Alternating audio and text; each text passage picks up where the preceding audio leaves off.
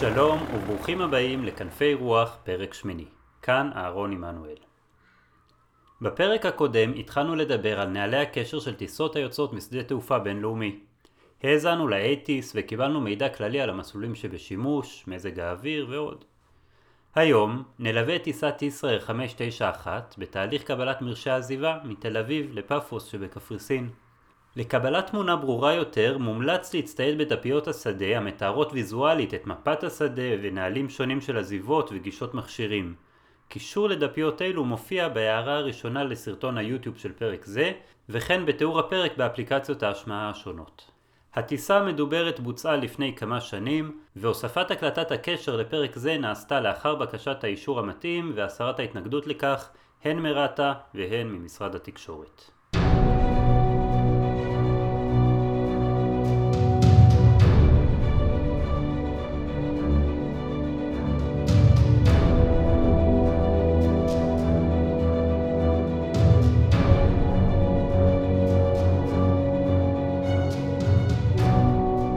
ניזכר בקצרה ב-Information Sierra אליו האזנו בפרק הקודם ואליו האזינו גם טייסי טיסת ישראל 591.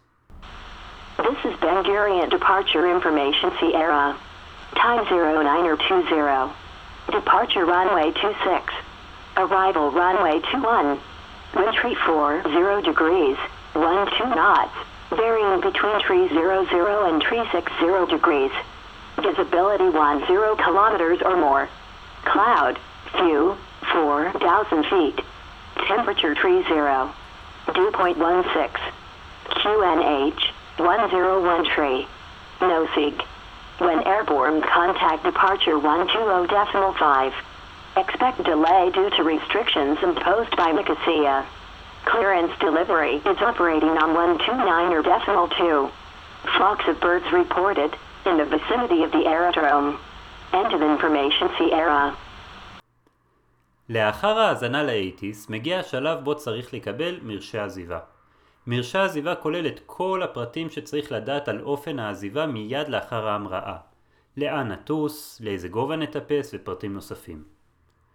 אם היה מובטח שתמיד ישרור מזג אוויר נאה עם ראות מצוינת בסביבות השדה, וכל טיסה הייתה היחידה שפועלת במרחב, היה כמובן ניתן לטוס כמעט איך ולאן שנרצה מההמראה ועד להצטרפות לנתיב הטיסה. בפועל, הבקרים מנווטים במרחב צפוף עשרות מטוסים במצבי מזג אוויר ורעות משתנים. הצורך לשמור על הפרדה בין התנועות עצמן ובין כל מטוס לתווי הקרקע מצריך נתיב עזיבה ונתיב גישה מדויק לכל טיסה, שכולל בתוכו פרטים שונים, כמו כיוונים, גבהים, מהירויות ועוד. באופן טבעי, במקום להמציא נתיב שונה לכל טיסה ולשבור את הראש איך לשמור על הפרדה מכל הטיסות האחרות ומתוואי הקרקע, מאוד נוח לבקר להכווין את כל הטיסות היוצאות לאותו כיוון באותו אופן, אחד אחרי השני, באופן שייצור מין פרוזדור אווירי קבוע שכזה. טיסות היוצאות לכיוון שונה מוכוונות לפרוזדור אווירי אחר, המופרד מהראשון, ואלו מופרדים מהפרוזדורים האוויריים המשמשים את הטיסות הנכנסות לשדה. עד לסוף שנות ה-60 בערך, הבקר היה נותן לכל טיסה וטיסה סדרה של הוראות המתארת את הטיסה בתוך אותו פרוזדור. טוס לנקודה פלונית בגובה מקסימלי כך וכך, אחר כך פנה לכיוון אחר וטוס לאורכו כך וכך מייל במהירות מקסימלית של איקס קשרים וכן הלאה. בפועל מה שקרה זה שמטוס אחר מטוס קיבל סדרת הוראות זהה, עמוסה בפרטי פרטים, שהבנת כל אחד מהם קריטית לבטיחות הטיסה. העומס בקשר נהיה בלתי נסבל והסיכון לטעות היה גדול. וכך, סביב 1970 החלו להגדיר פרוצדורות עזיבה וגישה קבועות. בתחילה כל נוהל שכזה תואר מילולית בלבד, על גבי דפית, והבקר רק היה צריך להכווין את הטייס לדפית הרלוונטית. די מהר הדפיות הפכו להיות ויזואליות יותר, כאשר הנתיב מתואר בשרטוט פשוט ואינטואיטיבי ככל האפשר על גבי הדפית. דפיות העזיבה נקראות SID, SID, Standard Instrument Departure. דפית עזיבה מתארת את נתיב הטיסה החל מרגע ההמראה ועד להגעה לנקודת קבע מסוימת שנקראת fix. Fix היא נקודה המוגדרת על ידי אמצעי ניווט. מרחק ממשואת VOR, נקודת GPS, הצטלבות רדיאלי משני עזרי ניווט וכדומה. כל דפית עזיבה מקבלת את השם של ה fix בו היא מסתיימת. לפעמים יש פרוצדורות עזיבה שונות המובילות לאותו fix, ואז הן נקראות בשם ה fix בתוספת מספר ואות. כך ניתן לדוגמה למצוא פרוצדורות עזיבה שונות מנתב"ג לנקודה GITLA שממוקמת אי שם בים התיכון מול חופי הרצליה. סיד גיטלה 1 בראבו להמראות ממסלול 08, סיד גיטלה 1 צ'ארלי להמראות ממסלול 1-2, סיד גיטלה 1 אקו להמראות ממסלול 2-6 וכן הלאה. ניתן לראות את כל הנהלים שהיו בשימוש לפני כשנתיים בדפיות המצורפות לפרק זה.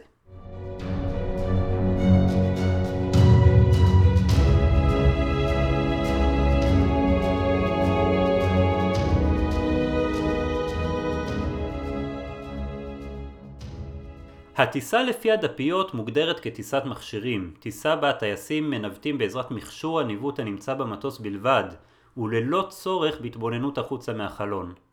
כללי טיסת מכשירים, בניגוד לכללי טיסת ראייה, מאפשרים טיסה גם בתנאים של חוסר ראות. מכיוון שההפרדה מתוואי הקרקע או ממטוסים אחרים לא נעשית בשיטת see and avoid, כמו בכללי טיסת ראייה, אלא רק על ידי הטסה עיוורת בנתיב מדויק שהתקבל מהבקרה האווירית, פרטי מרשי העזיבה קריטיים ביותר להפרדה בין התנועות, וכן למניעת סיפית, Controlled Flight into Terrain. טעות קטנה בהבנת המרשה עלולה להביא לאסון, ומכיוון שכך, תדרוך הטייסים בפרטי המרשה וכן הזנת הנתונים ל-FMS, Flight Management System, שזהו מחשב ניהול הטיסה, חייב להתבצע במתינות, בריכוז וללא לחץ. זו הסיבה שמרשה עזיבה ניתן כאשר המטוס עוד עומד בחנייה, במנוע כבוי, עוד לפני שלב הפושבק וההתנעה. מרשה העזיבה כולל בתוכו כמה פרטים שצריך לקלוט ולרשום, אבל המבנה שלו די צפוי מראש.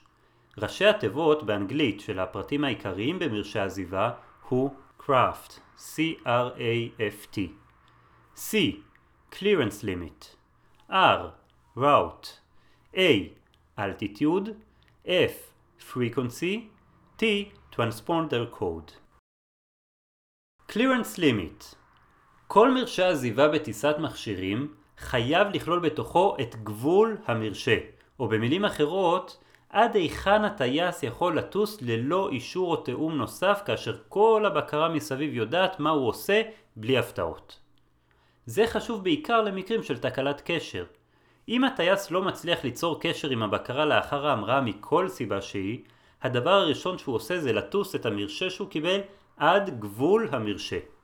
בסיום הפרק אוסיף כמה מילים על מה עושים לאחר שמגיעים לגבול המרשה במקרים של תקלת קשר. גבול המרשה חייב להיות במיקום וגובה מוגדרים. הוא יכול להיות קצה דפית העזיבה, הוא יכול להיות נקודה כלשהי בנתיב, והוא יכול להיות גם שדה היעד עצמו. אם הפיקוח אומר cleared git ל-one echo departure, המשמעות היא שה-clearance limit הוא קצה דפית העזיבה git ל-one echo, או במילים אחרות, נקודת גיטלה. אם הבקר יגיד פשוט clear to Paphos airport או clear to Lima Charlie Papa Hotel המשמעות היא שגבול המרשה הוא שדה היעד ואז במקרה של תקלת קשר הטייס פשוט יכול לטוס בנתיב עד לנחיתה ביעד. הפרט השני במרשה העזיבה הוא route פרטים שונים על הנתיב שלאחר העזיבה. בדרך כלל הבקר נותן מרשה לטוס לאורך סיד מסוים ואז זהו הנתיב צריך בכל אופן לשים לב אם יש שינויים כלשהם שנותן הבקר בשונה או בנוסף על מה שכתוב בסיד. גם כאן, במקרה של תקלת קשר מצופה מהטייס שהטיסה עד לקלירנס לימיט תיעשה לאורך הנתיב שניתן לו במרשי העזיבה במקטע הראוט.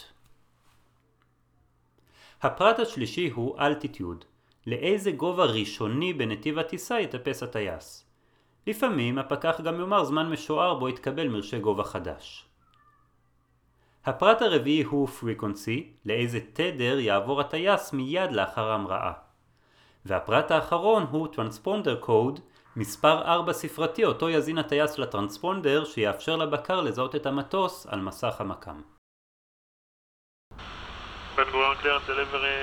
צהריים טובים, ישראל 5901, Information Sierra Parking Juliet 12, Request Clearance to Paphos. ישראל 5901 צהריים טובים, Ground, Clear Destination Paphos, Climb via Gitla 1 Echo Departure, Altitude 3000 feet, Squawk 4503. Cleared Paphos, Gitla 1 Echo 3000, 4503, Israel 5901. Israel 5901, read the correct. המבנה של התשדורת מאוד מובנה וברור. נאזין שוב לפנייה הראשונית. בן גוריון Clearance Delivery, צהריים טובים. ישראל 5901, Information Sierra Parking Juliet 12, Request Clearance to Paphos.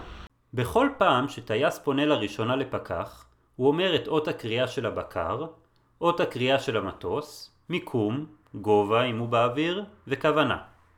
התשדורת היא לתדר הקלירנס, הקורא הוא ישראל 591, יש לו את אייטיס סיירה, המיקום שלו הוא חניית ג'וליאט עמדה 12, הכוונה מבקש מרשי עזיבה לפאפוס. נאזין כעת שוב למרשה העזיבה שניתן. ישראל 5901 צהריים טובים, ground, cleared destination Paphos, climb via GITLA 1 echo departure, altitude 3000 feet, squawk 4503. שימו לב שהפקח עונה ומזדהה בשם ground, ולא clearance. לפעמים כשהעומס בשדה לא מטורף, ה clearance ניתן בתדר ה ground. אכן, זה לא צוין במפורש ב ATIS, אבל אם נסתכל בדפיות השדה, נראה שתדר ה clearance שהפנה אליו ה ATIS הוא למעשה תדר ground east. כעת בואו נעבור על פרטי המרשה. חלק ה clearance limit. ישראל 5901 צהריים טובים, ground, cleared destination Paphos, למעשה, יש לטייס כבר מרשה להמשיך עד לנחיתה בפאפוס. אם בהמשך יתקבלו הוראות שונות מהפיקוח, כמו טוס לכאן או טוס לשם, ללא הדגשה של copy amended clearance, אלו קיצורי דרך או הנחיות שאינן באות לבטל את המרשה, ובמקרה של תקלת קשר לאחר ההמראה, הטייס פשוט יכול להמשיך עד לנחיתה בפאפוס. כעת נראה את חלק ה-route וה-altitude. climb via גיטלה 1 echo departure, altitude 3000 feet, הטיסה תטפס לנתיב דרך סיד בשם גיטלה 1 אקו. בגרסת היוטיוב של פרק זה תוכלו לראות כעת את דפית העזיבה של גיטלה 1 אקו. כשהטייס מקבל עזיבה דרך סיד גיטלה 1 אקו הוא יודע בדיוק לאיזה כיוון לפנות לאחר ההמראה ובאיזה גבהים.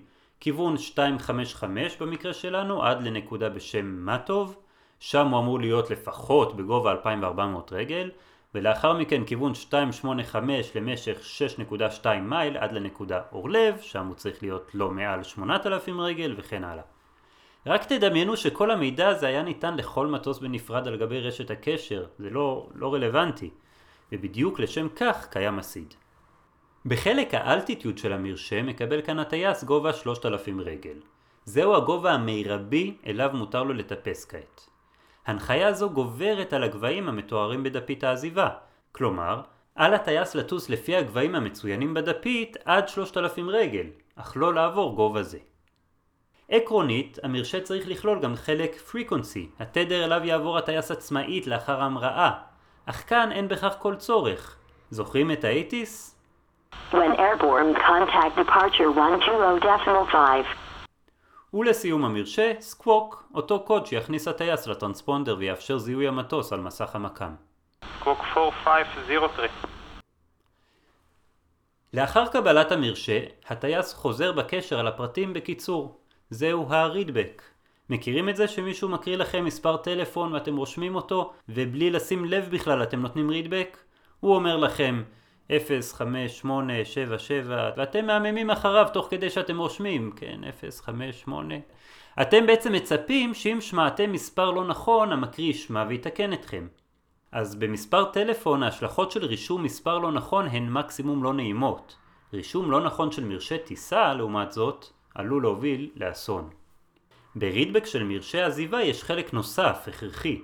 לאחר שהטייס חוזר על הפרטים של המרשה, הוא חייב לוודא שהפקח עונה לו רידבק קורקט. זהו אישור חוזר לטייס שמאשר שהפרטים שהוא רשם אכן נכונים. אחריות הטייס לבקש הירבק, ככה זה נקרא, במקרה ולא התקבלה תשובה, רידבק קורקט. cleared Paphos, גיטלה 1 echo 3000, 4503, ישראל 5901. ישראל 5901, read the correct. בנתב"ג, תדר הקרקע, אותו תדר עליו ניתנים מרשי ההתנעה וההסעה, מחולק לשניים. תדר אחד לחלק המזרחי של השדה, ותדר אחר לחלק המערבי. היום תדר הקלירנס הוא זהה לתדר הקרקע המזרחי, ובקר הקרקע הוא זה שנותן את מרשי העזיבה. מכיוון שהמטוס של ישראל חונה בחניית ג'וליאט, הנמצאת בצד המזרחי של השדה, המשמעות היא שהקשר על התדר הזה עוד לא הסתיים. בהמשך הטייס יקרא על אותו תדר לאישור התנעה והסעה. עבור מטוסים החונים בחלק המערבי של השדה ומבקשים מרשי עזיבה, המרשה מסתיים בהפניה לתדר הקרקע המערבי. בואו נשמע דוגמה למרשה כזה. Uh,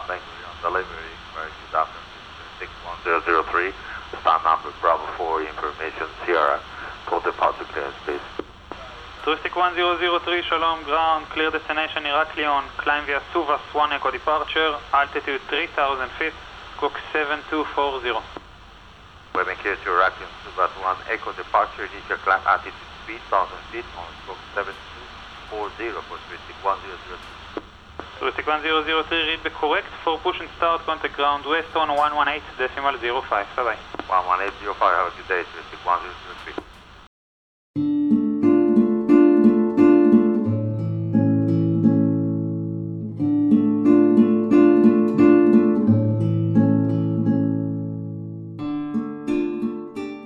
קורה באמת בתקלת קשר אם הטייס הגיע לקצה מרשי העזיבה? נחלק את זה לשלושה מקרים, אבל הרעיון בכולם הוא אחד, להיות צפוי ככל הניתן ולהגיע לשדה היעד בזמן ההגעה המשוער שנרשם בתוכנית הטיסה, ETA. איך בדיוק לעשות את זה, ואיפה בדיוק לבצע המתנה באוויר holding במקרה שצריך להמתין עד שיגיע הזמן, זה תלוי. האם גבול מרשה העזיבה הוא SID מסוים? האם גבול מרשה העזיבה הוא fix מסוים שממנו מתחילה גישת מכשירים לשדה היעד? או שמא גבול המרשה הוא פיקס שלא מתחילה ממנו גישת מכשירים לשדה היעד? נפרט. אם גבול מרשי העזיבה הוא קצה סיד מסוים, אזי בדרך כלל מופיעה בדפית העזיבה מסגרת ובה הנחיות למקרה של תקלת קשר. פעמים רבות ההנחיה שם היא פשוט שבסיום פרוצדורת העזיבה, climb to flight planned altitude ולהמשיך בטיסה לפי הנתיב והגובה שבתוכנית הטיסה שהוגשה עד ל fix שממנו מתחילה גישת מכשירים לשדה היעד. אם גבול מרשה העזיבה הוא עד ל fix מסוים שממנו מתחילה גישת מכשירים לשדה היעד, אז באופן כללי מאוד הרעיון הוא לטוס לאותו fix, לבצע שם holding עד שיגיע הזמן שנאמר לטייס לצפות למרשה חדש, או בהיעדר זמן כזה עד ל-ETA, הזמן המשוער לנחיתה שנרשם בתוכנית הטיסה, ואז להתחיל בגישה לשדה היעד. אם גבול מרשה העזיבה הוא עד ל fix שלא מתחילה ממנו גישת מכשירים לשדה היעד, צריך להגיע לשם ולבצע holding עד שיגיע הזמן שנאמר לטייס לצפות שיגיע בו מרשה חדש, ורק אז, או מיד בהיעדר זמן כזה, להמשיך ל fix שממנו מתחילה גישת מכשירים ליעד ולהתחיל גישה קרוב ככל האפשר ל-ETA. חשוב לזכור שכללי תקלת קשר בטיסת ראייה שונים מאלו של טיסת מכשירים, ומצריכים נחיתה בשדה המתאים הקרוב ביותר. זוהי הגדרה די רחבה ועמומה, כי לא תמיד השדה הקרוב הוא המתאים ביותר. במקרה כזה צריך לבצע שיקול דעת מושכל באוויר. זהו חברים, האזנו לאייטיס וקיבלנו מרשי עזיבה. כעת צריך להזין את הנתונים למחשב ניהול הטיסה, ה-FMS, ולתדריך את העזיבה. אחרי שהכל יהיה מוכן, בפרק הבא נקרא בקשר שוב לדחיפה לאחור והנאה. מוזמנים להצטרף, ועד אז טיסות נעימות ובטוחות לכולנו.